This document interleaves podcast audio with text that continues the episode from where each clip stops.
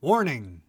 Consumption of alcoholic beverages impairs your ability to drive a car or operate machinery and may cause health problems, including but not limited to impaired judgment, organ failure, projectile expulsion of Taco Bell, limp dick, distorted recognition of potential sexual partners, and poop. Lots of poop. Please enjoy this podcast responsibly. If you're happy and you know it, pop a Coke. If you're anxious and you know it, take a sip. If you're thirsty and you know it, your tab will surely show it. If you're happy and you know it.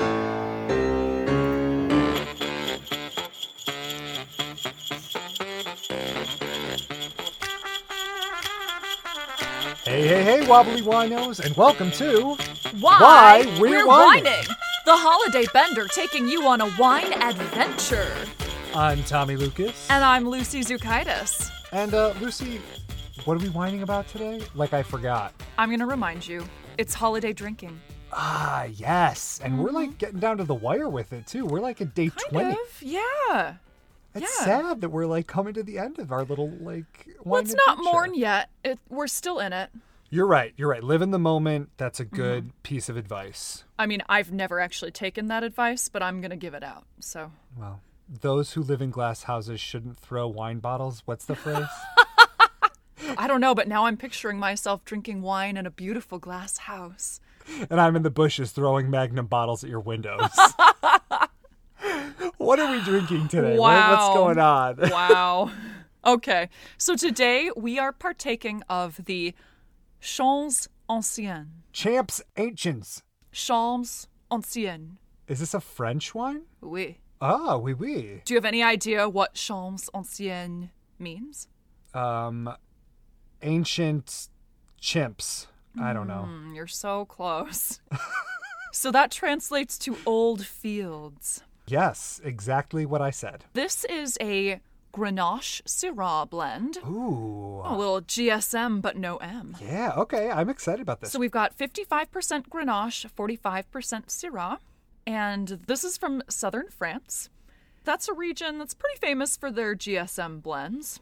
So, like, you know, these grapes are. These are pretty popular there. These are old home grapes. Yes, exactly. Great. Each grape variety is harvested and fermented separately and then combined shortly before bottling. And then for each vintage, the final blend is decided after factoring in seasonal weather conditions, varietal expression. So from year to year, you don't know how much of each grape is going to actually be in here. I think that's just responsible winemaking It is. at this point. It is. So, a little bit about southern France. Pace of life there is a little slower, more leisurely, laid back. The Champs Anciennes kind of channels that in that the ripening is slow, the grapes can consistently reach their optimum level of maturity. Hmm. And oh, I love this. There's a little bit of talk of like the field work culture. So, in southern France, wine is a beverage necessary for, they put this on the wine adventure site, the daily drudgery of life working in the fields. And so they just drink it straight from their canteen, uh, you know, pause for their lunch break, have their wine, and then they have the sustenance and energy to get back to the farming activities. And I just feel like in America, we're maybe a little uptight about drinking wine on the job, or even like it's kind of frowned upon during lunch break. And the French have it all figured out. Like people work better with wine, they just do. like everything you said just makes me think that we belong there. The fact that we Yes. need to go there to ripen and develop and reach our optimal maturity Yes. because they cater to people who are slow in life Uh-huh. and um, that they let us drink during the day. So And then why don't we our live there? companions out in the field would be like, why, yes, of course you're having wine out of your canteen at lunch. Duh. Of course you fell asleep in the middle of the field because you drank four canteens, but it's Eh. fine. But I think that's okay in southern France if you need a little nap before you get done with the job. We'll get it done and when we C'est get bien. it done. Slower pace. Wait. Can I pour it? Yes. Okay. Oh, I forgot that I was trying to limit my pour. That's a pretty full glass. Yeah, well. Well, it's lunch break. Cheers to that. I like the color on this. This is very pretty. Tell me about it. Yes, for those of you hiding in bat caves and can't see what you're actually putting in your mouth, it's got a very like purpley hue to it.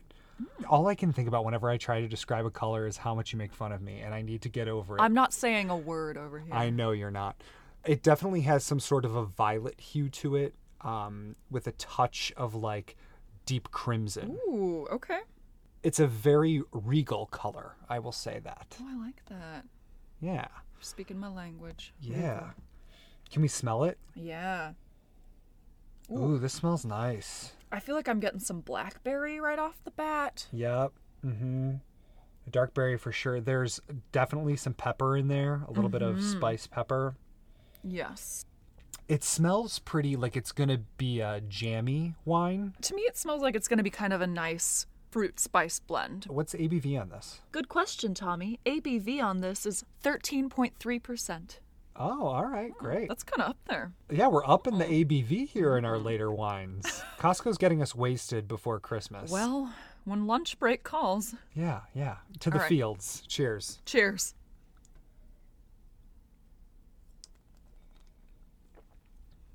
I taste a plum. Yeah, I'm, I do too. It's not as jammy on the palate as it is on the nose. No, not at all. It's actually a pretty easy drinker, which is a bit surprising for a GS. GS Sans M. There's a little bit of like um, it's almost like tea, like Oh. black tea. Yes, and you know what? They do talk about that in the wine profile. Yes. Nicely Because done. it's not as strong as like a coffee flavor would be, but it's got that No. herbal note. You know what I mean? Good call, sir. Thank you. Whoa, I never call you that. That was weird. I'm not going to do that again. Call me daddy, sir. Good call, daddy, sir.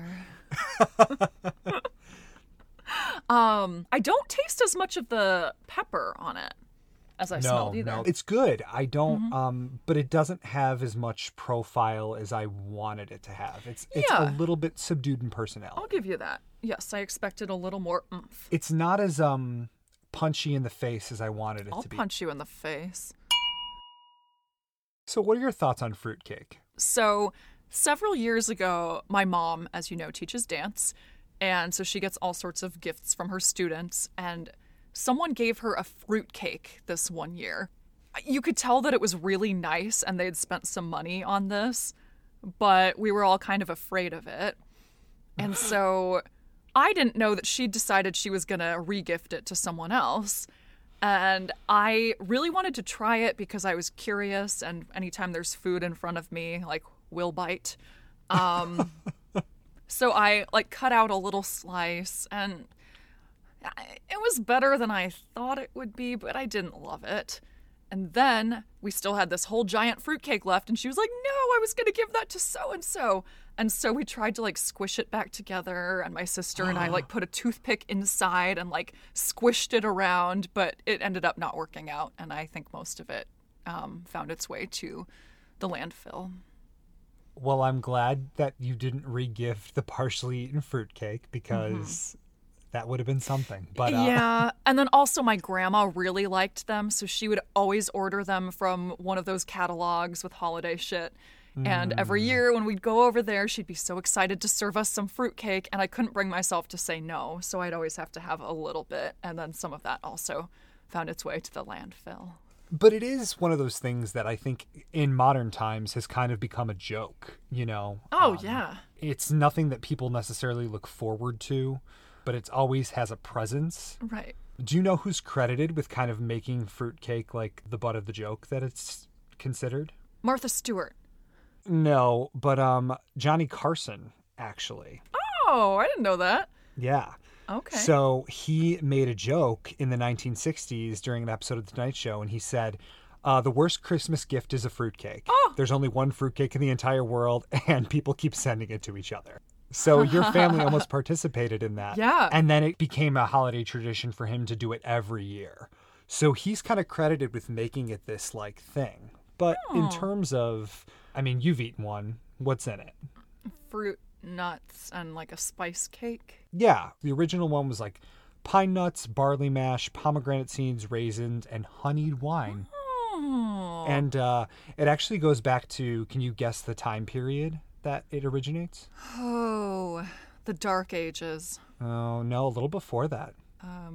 medieval. That Wait, is is, that the- all? That's the That's same. all the same. it's ancient Rome. Oh, okay. Okay. Yeah. Soldiers would actually bring it as a snack to battle because it wouldn't go bad.